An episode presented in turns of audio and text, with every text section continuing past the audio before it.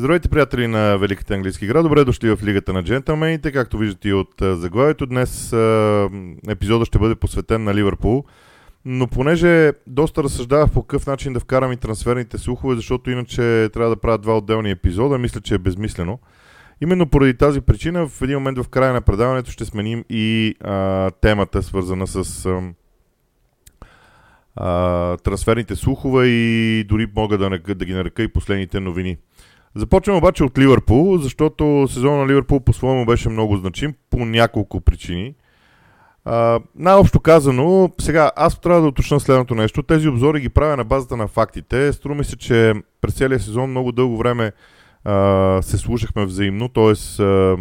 Аз съм изказвал някакви мнения и така нататък. Смятам, че лятото е времето, в което трябва да се наблегне предимно на фактите и вече оттам всеки един човек може сам да си м- тълкува и да прави изводи. Но, Ливърпул завърши на петото място в Висшата лига на 23 точки след а, шампиона Манчестър Сити. Всъщност, ако не се лъжа, точките бяха 25 в а, крайното класиране. Аз а, имам а, база данни, която между другото е малко по, по-устаряла. А, не, а, реално погледнато точките са точно 20 разлика между Ливърпул и Манчестър Сити. Извинете ме за грешката. Но тези 20 точки по-своему са наистина много значима, много значима разлика а, от гледна точка на Ливърпул. А, преди този сезон Ливърпул завършва в топ 4 във всеки от а, 6 пълни сезона на Юрген Клоп начало на Ливърпул.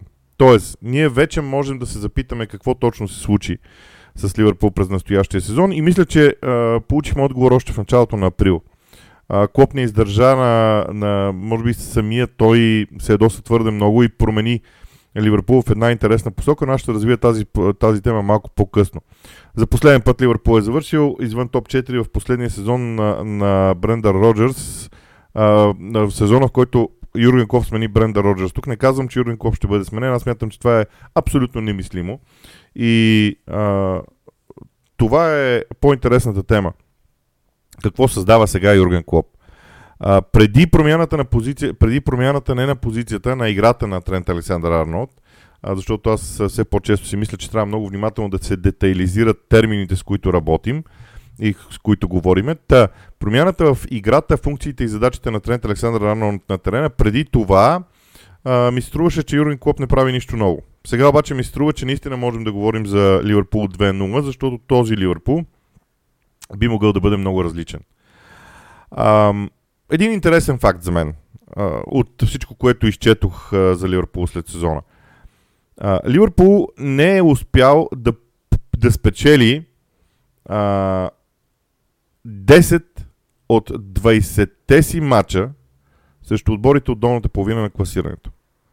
Да повторим. Ливърпул не е спечелил 10 от 20-те си мача срещу отборите в долната половина на класирането. Да, имат само 4 загуби, но когато говорим за само 4 загуби срещу отборите от долната половина на класирането, има отбори във Висшата лига в челото, които нямат загуба срещу тези състави. Може би тук е много важно да, да преценим. Аз през лятото съм си мислял и, и правя го обикновено. Правя сравнение, примерно, на топ отборите срещу долната половина в класирането. аз мисля, че там изоставането на Ливърпул е огромно. И тези 20 точки разлика, с които аз започнах, всъщност може би се дължат а, в най-голяма степен на това. Не, разбира се, само на това, но в най-голяма степен на това. Да обърнем поглед към атаката на Ливърпул. 75 отбелязани гола за сезона, като само Ман Сити и Арсенал имат повече. Но това пак е отстъпление. Това са почти, м- почти 20 на гола спрямо Ман Сити и десетина м- от а, Арсенал. Много е. За стандарта на Ливърпул е много. Тоест, и в нападение има потенциал за развитие. Ако разгледаме структурата на головете на Ливърпул, 31 от а, техните голове, всъщност малко повече, хайде, нека да кажем малко над 30% от головете са им вкарани в три двубоя. Не, някъде около 30% са.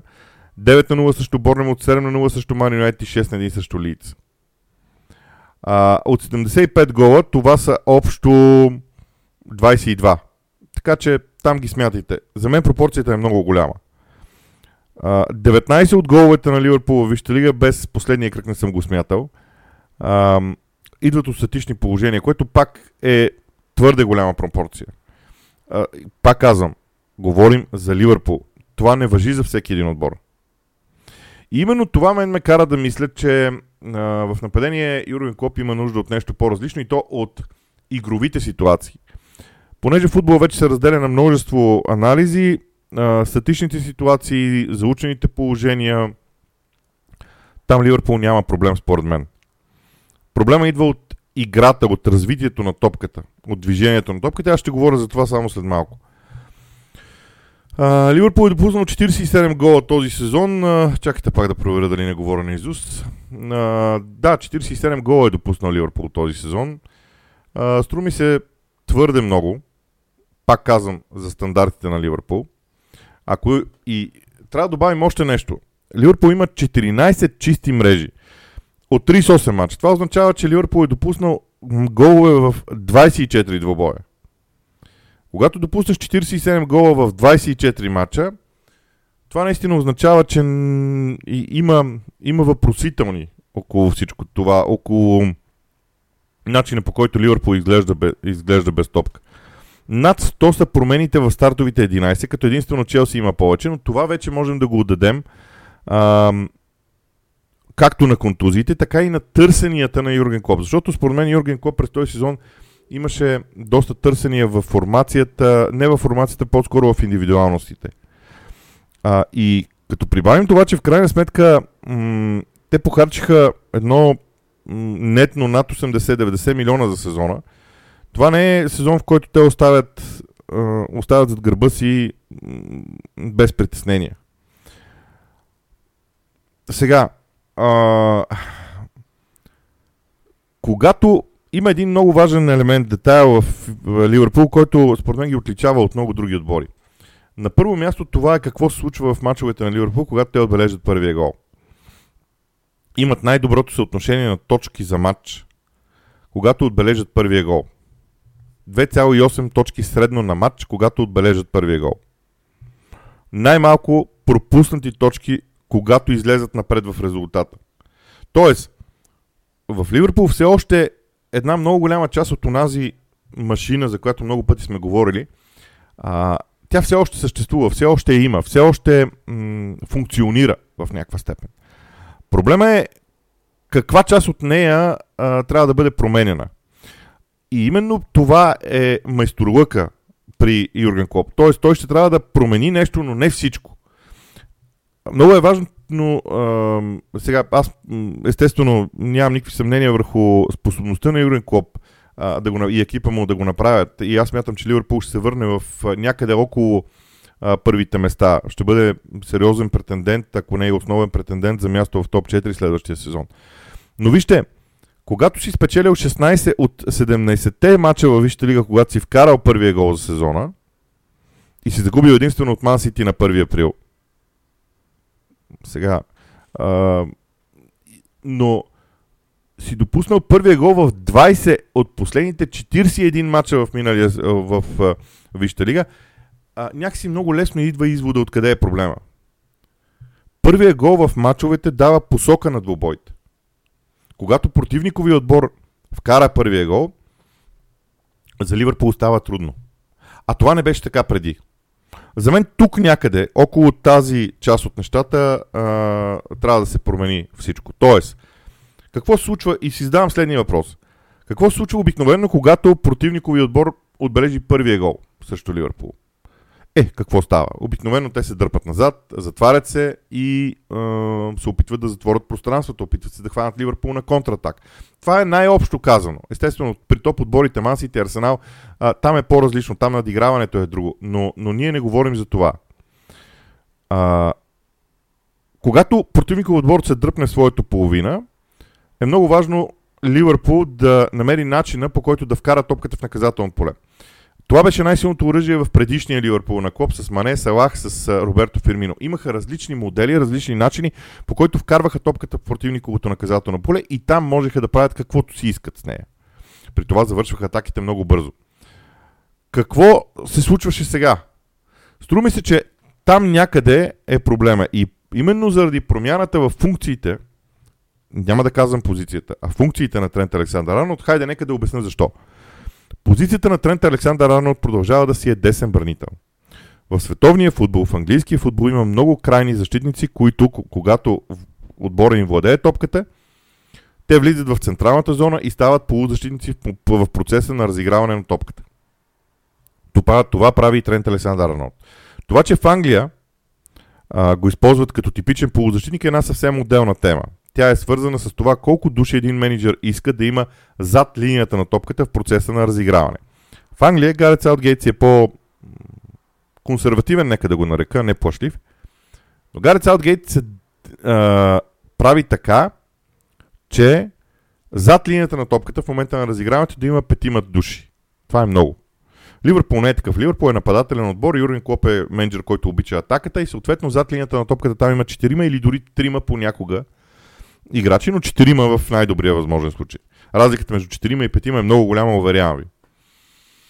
Именно заради това Трент Александър Арнолд трябва да бъде възприемен като крайен бранител, който е много активен, един техничен крайен бранител. Между другото, в историята на Ливърпул има и други такива десни бранители.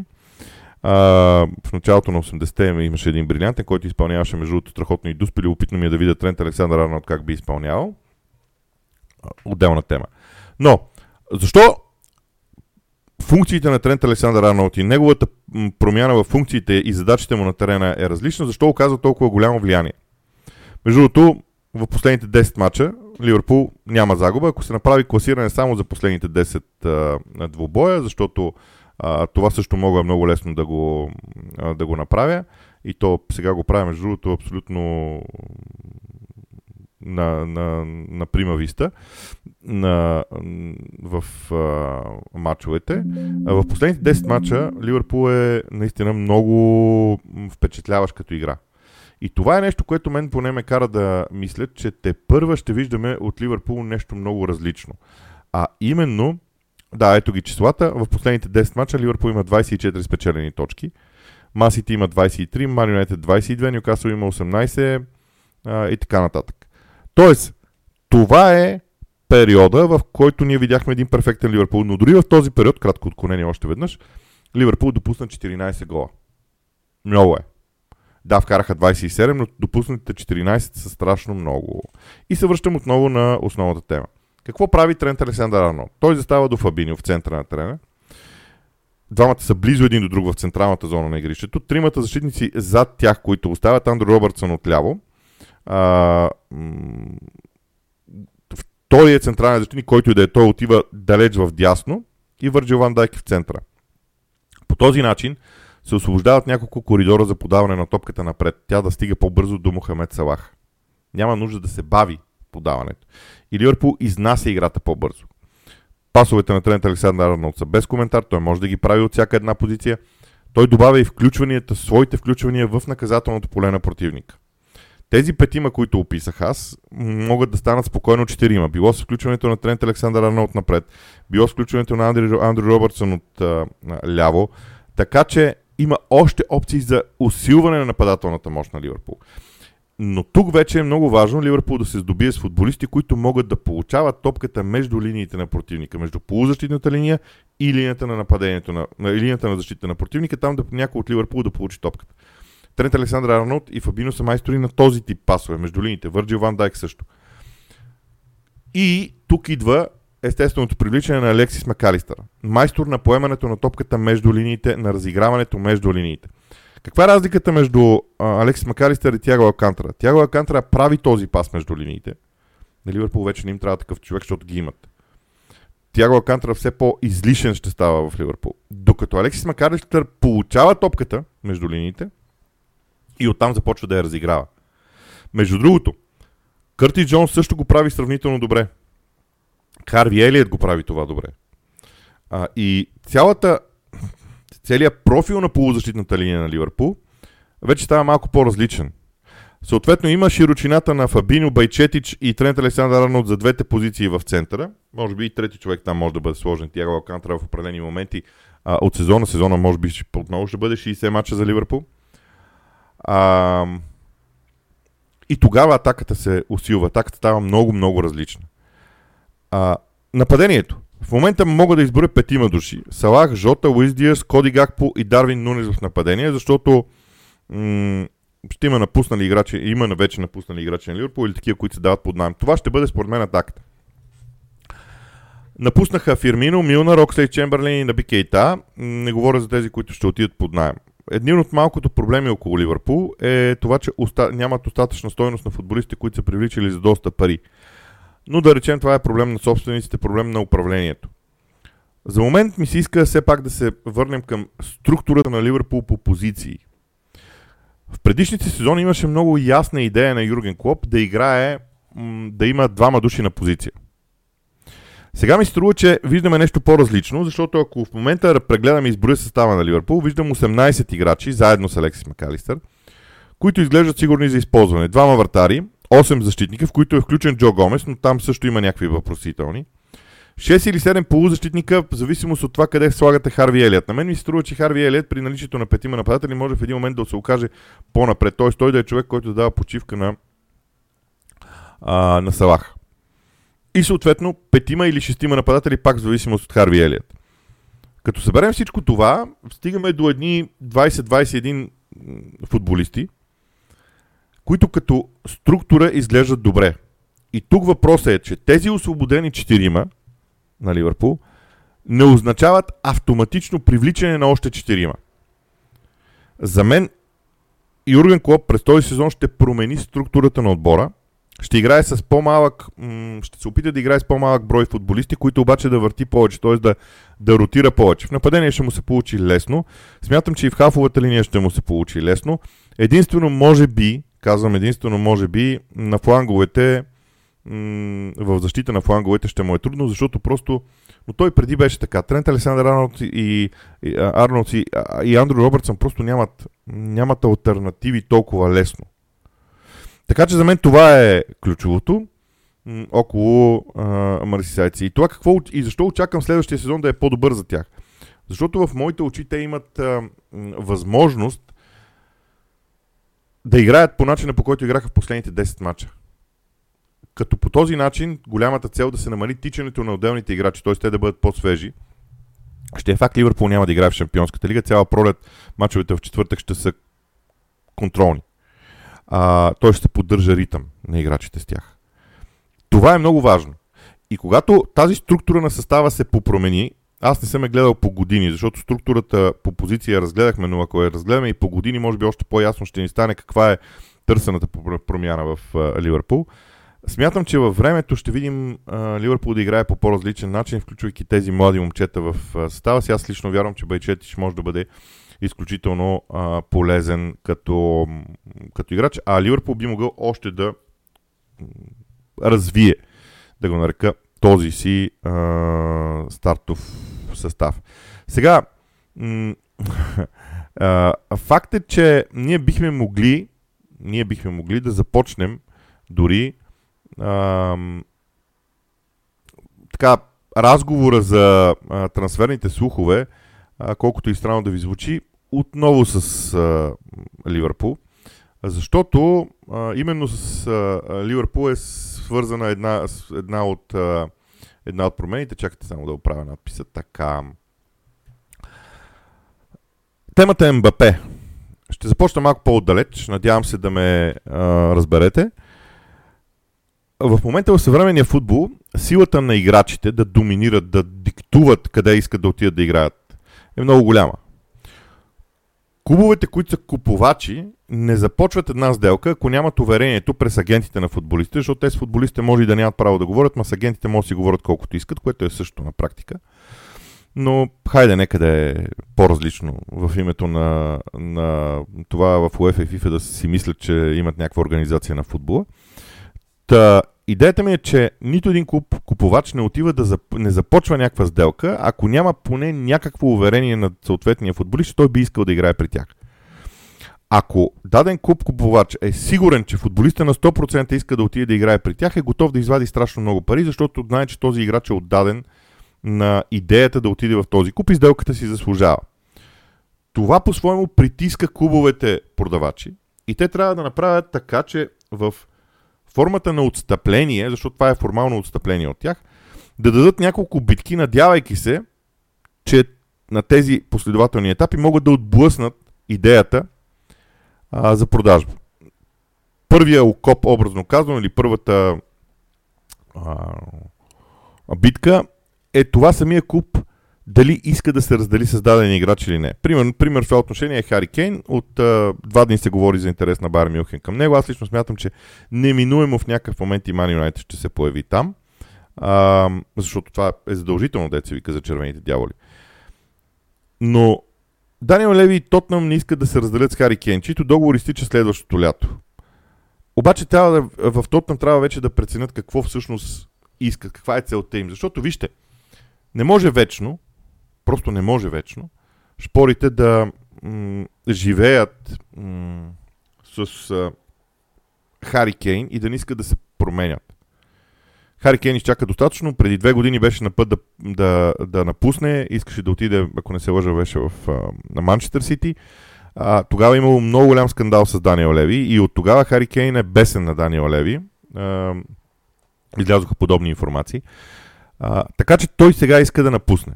Ако отива в посока Байер Мюнхен м- или Ман Юнайтед, не мисля, че някой би го съдил. Той даде страшно много на Тотнам. Освен това, самият Тотнам не прави достатъчно, така че да развива стратегията си да стане по-успешен клуб. Напротив, с действията си последно време Тотнам направи така, че едва не да накара Хари Кейн да, да потърси друго, защото Тотнам този сезон не е дори в Европа. Не става дума за Шампионска лига, дори не е в Европа. Във Висшата лига е 8. Каква е вероятността под ръководството на новия треньор Тотнам да се бори за титлата? Еми това са приоритетите на Хари Кейн. Титлата, а, а, качествен отбор, хубав футбол и така нататък. Той в националния отбор го има. А, и тук е, това е първото ниво на битка. Второто ниво, ако е ясно, че ще го загубиш този играч, следващата цел на продаващия клуб е да си осигури максимално много пари от сделката. За целта обикновено се правят така наречените аукциони. Т.е. опитваш се да вкараш други отбори в а, цялата тази а, а, трансферна сага. И примерно ето Пари Сен Жермен сега ще се опита да вкара английските отбори в битката за Мбапе. А защото искат да го продадат и да му вземат парите, говори се за 250 милиона. Кой от английските клубове ще извади 250 милиона? Е, ако Ман Юнайтед бъде продаден спешно на катарците, вероятно това ще се случи с огромна лекота. А, първоначално. Макар че там финансовия ферплей в последствие ще бъде мислен по някакъв начин.